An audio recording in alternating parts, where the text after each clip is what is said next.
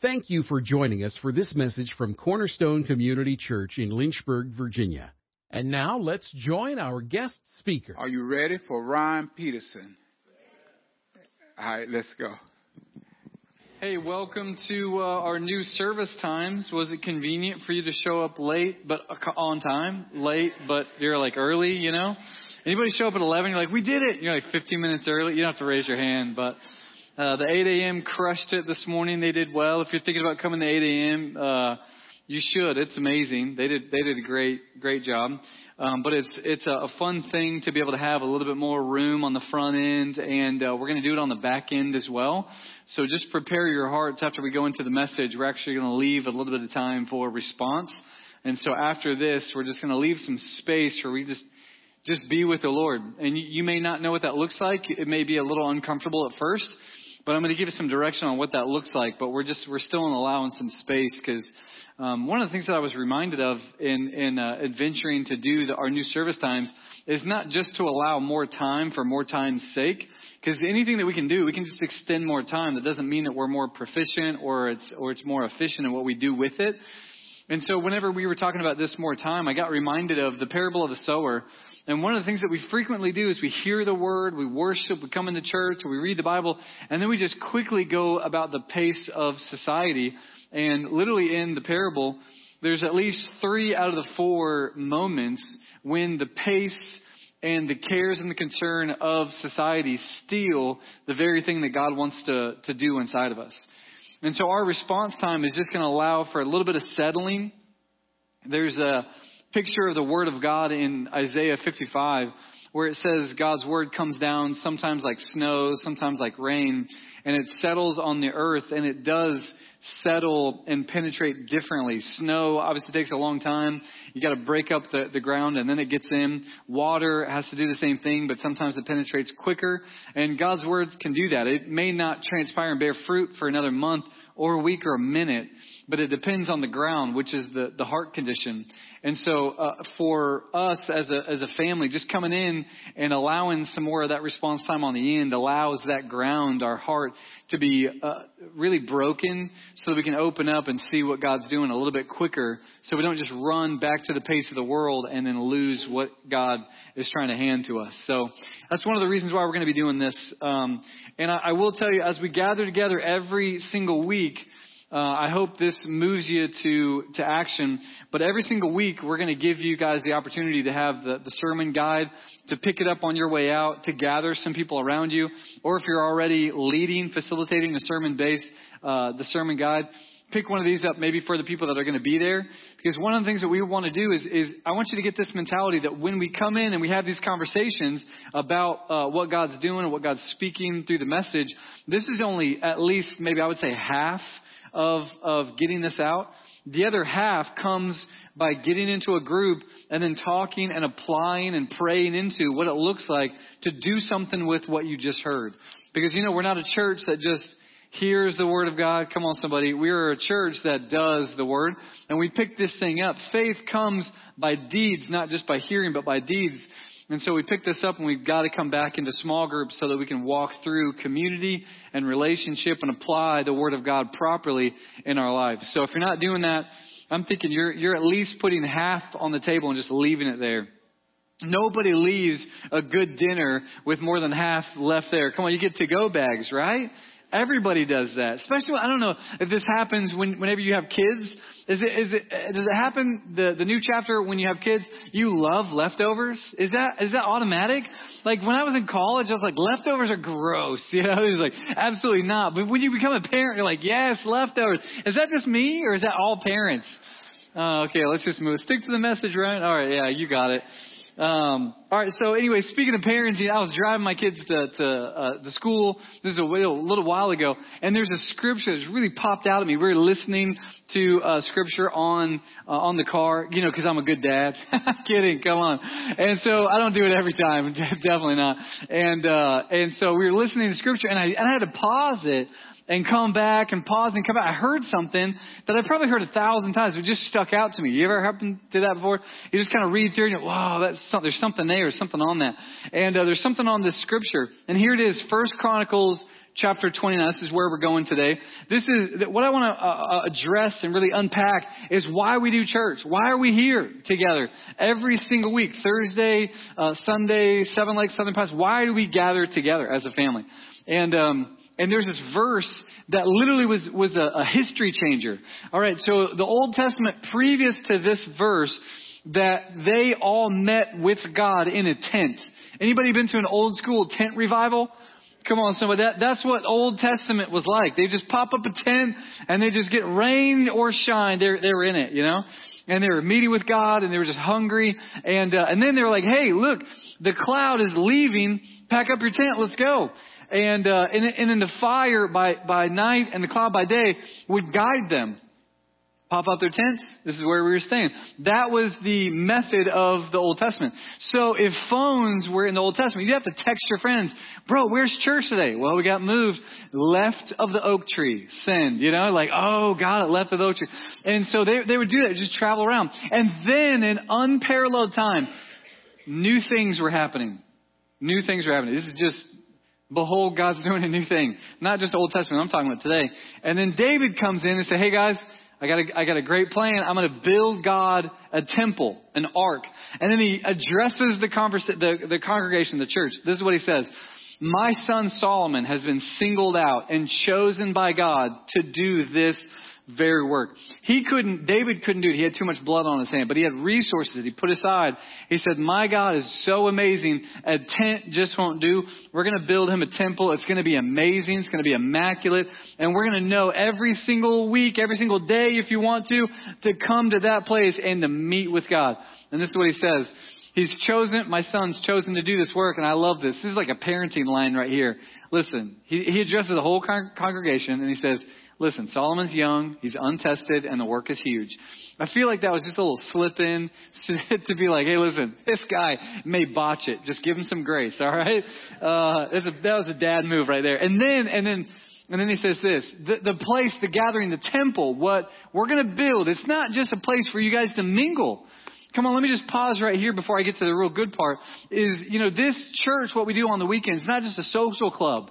It's not just coming in and meeting other people. And if, if you're someone who needs to network for your, for your, your business, you don't come in here networking for your job. That is not why we gather together. We gather together so that we meet differently. I mean, listen, the rest of the world meets up for coffee. The rest of the world goes out to restaurants. The rest of the world meets up with their neighbors. But your gathering, when you meet with your neighbors, when you go out for coffee, when you go out for dinner, it's different. There's a distinct difference and a mark on our lives. You want to know what it is? It's the presence of God.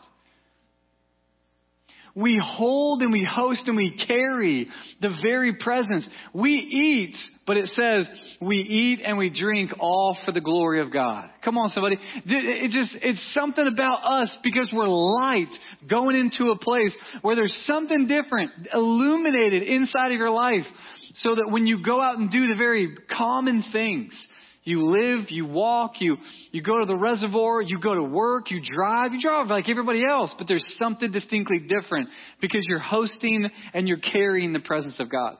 And so David says this, this is not, you know, listen, this is, this place that we're building is not just so you can gather and meet with other people. Listen to what he says.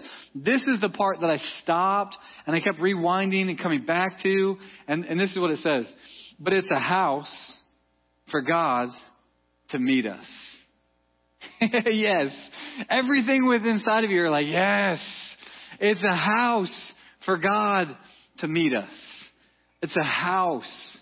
Why, why do we do church? Not networking. Why do we do church? For, for some speech to happen? No. Why do we do church? So that a concert can happen? No. Why do we do church? So that we can have a break from our kids? No. Why do we do church? I'll tell you why. It's for God to meet us. It's a place set aside. Do you know what that word means? Holy. Holy is just set apart. Do something distinctly different. You eat, you drink, you go to work like everybody else, but do it differently. Set aside your time, your money, your heart, your marriage, your thought process. Come on, somebody. And what happens is it becomes a place where God meets us. We're distinctly different. Our gatherings are different. Your lifestyle is different. But I think that's also the corrective nature about why we're bringing this topic up. Transformation of our life happens when we think differently. Your mindset is massively important. What you think about and how you think about it is so needed for us to come back to a right view of God and a right view of how we're supposed to live life. And we do that by walking through the ability to be corrected. And I just want to bring us back into a moment as a family. Just say, why do we gather? I'll tell you. It's for this a house for God to meet us. And when we come in making it about Him, and then, and then our gatherings making it about Him, everything starts to change. Your perspective, your, the way you talk, the way you see things, the way you act, your demeanor. You start carrying peace because it's accessible to you. And this is, this is the very moment in which we need to, but, but there's a problem. There's a problem. There's, in the, in the Western, definitely over here on this part, we've, we've really, we've really taken church and just become more religious. And I think we just need to unpack and unlimit who God is in our gatherings. I, I, I parallel church gatherings to, to, to the zoo. Anybody been to the zoo? Gone up to Asheboro? Um, pop, pop a hands just in the past five years. Just throw them up there. Pop hands up. Um, Asheboro Zoo is pretty good, right? It's pretty good. Why, why do you go to the zoo? I mean, let's, uh, let's not joke around here. Let's just get right to it. It's to see the wild animals. I mean, listen, I know they have petting zoos, they have cotton candy and all that good stuff, and you might hit that on the way, but you're going so the polar bear will, will destroy that glass, you know, you really get close to him. So the gorilla and the ape can really just like breathe into and fog up the glass. He's really close to him, but you're really not that close. Because you know, it's like thousand pound glass. Nothing's going to get through that. But what, what happens is I, I feel like we go to church and we're like, hey, what, what are you guys doing? We're going to go to church. Oh man, it's amazing. It's going to be powerful. But it's sort of like the zoo. You go there to go see the wild animals, but they're all caged up. It's sort of like we domesticated God. You know what I mean? Like, he's, he's, we're going to look at him, we're going to view, but he's on the other side. What would, what would happen? Come on, just use your imagination. What would happen if you were to go to the zoo and when you're right in the middle of it, you check out all the little, um, uh, maybe little turtles, you know, and you, you see the petting zoo and then you're making your way there to the lion and, and the tigers and, and, and the bears and, and, uh, alligators maybe. You get to that place and, and you see the pace of the people start to pick up. You're like, man, what, what's, what's going on here? And then, and then a zoo attendant comes up and he's, he's on his way. He stops you, sir. Hey, listen, just want to let you know, um, all the wild animals, ha- the gates have been left open. Have a good day. You know, just boom, you know. And then you're like, okay. so then you gather your family up. You're like, okay, hey guys, do you remember when you wanted to go see the lion? Yeah. Today you might see a lion. and everyone's like, yeah, let's go. Yes, this, this might, you look at your kids, this might be the greatest day and the worst day of your life. like this might, you might see a lion and maybe a bear, maybe the apes we're going to see. You might see the ape today, but there's no glass in between you. Like that's the kind of thing that you come into church and you think, wow, that's, that's what it should be like. You text a friend, hey man, I'll talk to you later. I'll be gone for a couple hours. Wow, what are you doing? Going to church. And then, and then your friend actually knows the church about, oh man, listen, hey bro, I love you. Good luck in there. I may not see you again. Sin. You know what I'm saying? Says, "Phew, man, it's good. It's good to know you." You know what? We just come in. You're like, "Hey, just just come in whenever we want. Do whatever we want." Church is different. It's like going to the zoo with all the gates wide open. You want to come? yeah, come on in. But just know they're wild. And there's one thing you need to know about maybe not your God, maybe that God we made, but the God of the Bible will not be controlled and he will not be domesticated. I don't know if we're up for that. You know what I mean? Like, we kind of are, but I don't know, not really. Listen, uh, there's, there's a quote I want to share with you. Annie Dillard, and this is what she says about this idea. She says, um, I think on the whole, I don't find Christians outside of the catacombs sufficiently sensible of the condition. I mean, does anyone have the foggiest idea of what sort of power that we so blithely evoke? I had to look that word up. It means careless uh, carelessly invoke, or as I suspect, does no one believe a word of it? The churches are like children playing on the floor with their chemistry sets, mixing up a batch of TNT to kill everybody on a Sunday morning. It's madness to think that ladies wear straw hats and velvet to church. We should be wearing crash helmets. Come on, somebody. You know, this, this is our parking lot team is going to be, you know, just giving out life preservers, flares, signal flares, and, and helmets, construction helmets. Hey, you're going to need this. Oh, what's going on in here? Hey, come on. Welcome to church. You text your friend, hey man, this, it might be dangerous. You look at your kids and like, you might see God today. This might be the greatest, the worst day of your life. That's what Hebrews says. Hebrews says it's a fearful thing to fall into the hands of a living God. Are you, are you with me? Like this is this is what happens whenever we open up the Word, whenever we come to church, and I think this is more of what it should look like whenever we gather together. A little bit of fear, a little bit of awe, a little bit of reverence on who this God actually is. But we're not supposed to just pop in and and just come in on a Sunday. We're not just gonna come in and visit. Hey, you, you and I good? We're good. All right, cool, man. I love that song you did, by the way. Great message. And then just go about our day. Listen, when we are, when we have encounters with something bigger than us, more powerful than us, it encounters something and changes something within us. Has anybody been to the Grand Canyon? Um, pop your hand if you've been to the Grand Canyon. Yosemite National Park? Yellowstone National Park? Have you ever climbed Mount Everest? Yeah, I lost a few people. It's fine, it's all good. Maybe online you're like, yeah, I have. Um, anytime that you go to one of these amazing places, Yellowstone, Yosemite, or, or you go to the Grand Canyon. Let's say you go to the Grand Canyon and you come back and you take work off and you're physically getting ready because you're going to go hike because, you know, it's not an easy thing. You can't just get off the couch one day and take a few days off vacation, show up at the Grand Canyon, tour the whole thing, and come back alive. So you come back, you know, you, you, you physically prepare for this, you take off work, and then you come back and your friends are like, hey, how's the Grand Canyon? Nobody ever says, Grand Canyon? Yeah, I mean, you seen one crack, you seen them all, you know? You're like, what?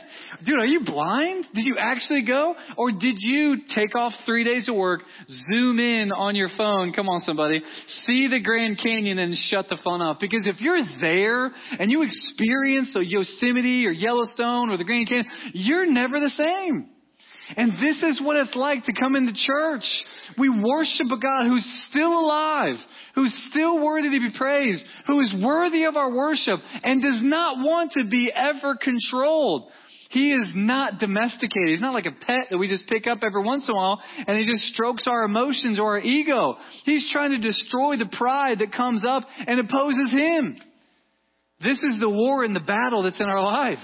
And we need to frequently come in contact with something bigger than us.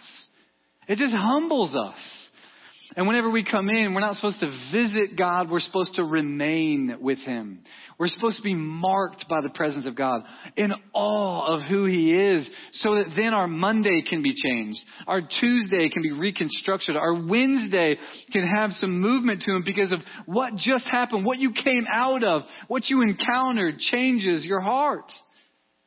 We don't come away from the Grand Canyon but yeah, I mean, just a little crack in the earth. It's all right. I mean, Zoom in if you want to. It's not really my thing. This is what we are made for. Psalm 145, David says the words, I think, practically, poignantly, really well. This is what he says. He says, uh, Psalm 145, on the glorious splendor of your majesty. Now just slow down because those words are real thick and heavy with meaning. Don't, don't, don't speed through them too quickly. He mentions two things. Here's the first one God's glorious splendor of His majesty. That's His nature and His character. It's just intrinsically who He is. And then He says, and, so he, that's the first thing that He does. And then, and on your wondrous works. What does He say? On who God is and on God's activity. On His nature and His ability. Three words, David says, I will meditate. I'm undone by what I see. I love you for who you are. I am consistently awed about everything that you've done in my life. There's, you know, there's two places that the Ten Commandments are listed, two books of the Bible. Ten Commandments are listed, and there's a slight variation of what you should do on Sabbath day on those Ten Commandments. Inside of the Sabbath day, both of them say to remember.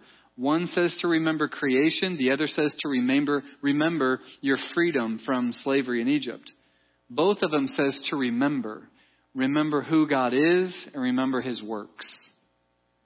Every week we're supposed to be reminded posture yourself. Get into a position just to be overwhelmed by who God is.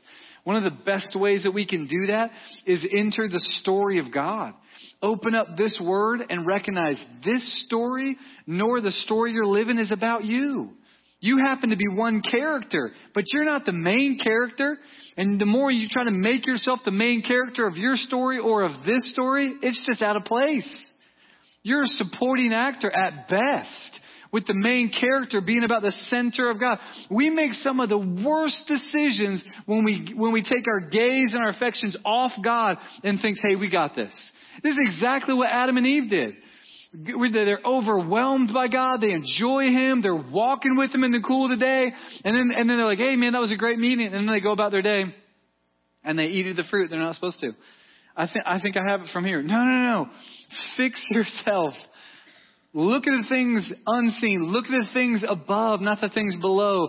Fix your eyes on Jesus. There's so many languages to remind us to get your eyes back on heavenly things to be undone and to be awed by the very majesty. David says, I'm going to meditate. Meditate means think about often. Meditate means murmur. You literally speak out the words that God has in your mind. This is a repeated thing that my soul, my emotions need to hear right now. I will meditate on the character of God and the works of who He is. And when we do this, Psalm 119 happens. Listen to this. Psalm 119 says, I will run in the way of your commandments when you enlarge my heart. I can, I can do your commandments. I can do what's pleasing to you. I can walk in your ways. I can walk right before you. Why? Because God has enlarged your heart. You know, you have zero ability to forgive anyone outside of bringing the forgiveness down from God. You, you don't even have the ability to breathe without the grace that God's given you. God has given you breath in your lungs, and then He said, why don't you bring that back and worship to Him? When, he, when you wake up every single morning, you know what that is? Is a package right when you wake up called mercy. New every single day. Every single day. We have this ability to be able to gaze and to be awed, to be just reverent about who God is so that our heart expands. And when our heart expands, we can actually give what we are overwhelmed with. We give forgiveness because we are overwhelmed. We give freely because we've received freely. We receive the love of God, so we give the love of God. We're, we're patient with other people, not because we're impressive humans. It's because I have been seeing and gazing and looking upon the patience of God and how He's patient with me. I'll, I'll, I'll be patient with one another. It's easy to do when you're just giving out of abundance. Worship is about generosity. Our life is supposed to be about the, the abundance of what we already have willingly giving, willingly generous, willingly patient, willingly uh, forgiving, giving mercy and grace, not because they deserve it, because you have a lot of access to it. Are you with me? This is being overwhelmed by God. Our hearts start to expand.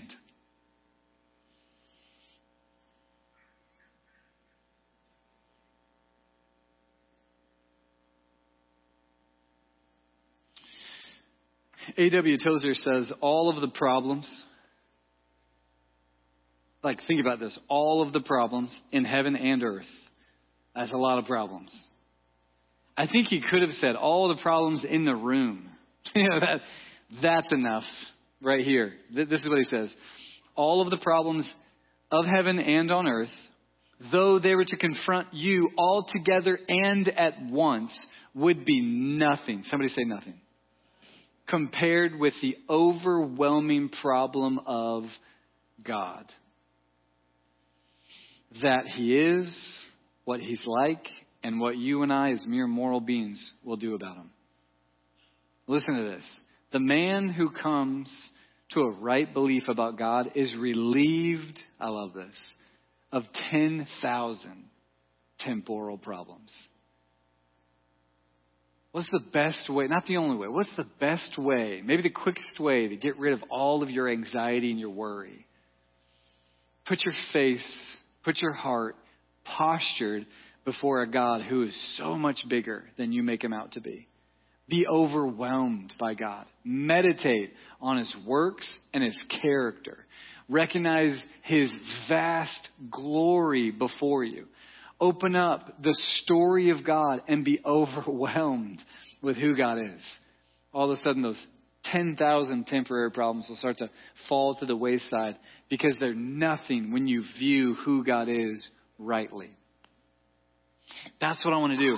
Come together as a church, as a family, so that we can just be open to say, God, I want to see you rightly. I want you to expand, enlarge my heart.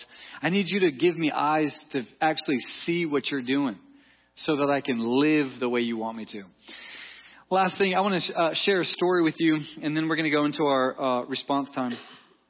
This story was actually come out of a book that I was uh, had a bunch of books that I was studying for today's uh, message, and this is one of the stories that came out, and I just thought it was a, a great capstone to kind of culminate where we're going. There was a story uh, the author was talking about. He was watching a TV show and it was centered around a man who was from another country and their tradition was arranged marriages. From generation to generation, every single person, their parents would choose who they were. I'm kind of laughing. You know what? I think we might bring that tradition back. The way our thing is going, I don't know if you want to release your kid. You don't make good decisions. I think I'm going to make, that's not the point of the story. anyway, uh, there was arranged marriages, and uh, that's where he came from a tradition that was just given to that generation after generation. Well, he took a trip. He was an adult. He took a trip to America, and he got inundated with our culture, and he started feeling this tension between maybe wanting to go select his own wife. Maybe he wanted to go to select, and he thought it was a restrictive idea, and it was sort of really starting to weigh on him. The fact that his parents were choosing already had in line who he was going to marry. It was like a year out. A year became a few months. A month became a few weeks. And the culmination between this like TV series was him about to go see his wife, in which he didn't know. He just knew his parents had already picked her out. So he's in America and she flies over. He gets a text. She's on the flight. Should arrive at this time. Um, now days are winding down to hours and he shows up to the airport reluctantly, begrudgingly, I mean, just sulking. You should see, uh, the, the, the author says, whenever he walks in, just shoulders are dropped. You know, he's just dragging his feet. And he's thinking, here goes the rest of my life right before me. And then everything changes. Because he sees his wife and she's beautiful. And they start to talk in the airport and it's like they are old friends, like twins removed and brought back together, like they know each other and they just missed on the details and they can't wait to expend the rest of their life together. Everything changed when he saw her. And can I tell you, that is exactly what God wants to do. Everything changes when we get a glimpse of who God is. I don't know what your problem is, what your issue is, what you're confronted with, the confusion, the hurt, the issue. But one of the best things that we can do is get off of viewing our life the way we and start to view and look at and have a right perspective about who God is. And so that's what we're going to go into today. That's our response time. If you guys would stand with me. Thank you for listening to this message from Cornerstone Community Church. We are located in Lynchburg, Virginia at 525 Old Graves Mill Road. You can find us online at cornerstonelynchburg.com, contact us by email, cornerstonecom at comcast.net, or call us at 434-847-4796. We pray the Lord bless you and keep you. The Lord make his face shine on you and be gracious to you. The Lord lift up his countenance on you and give you peace.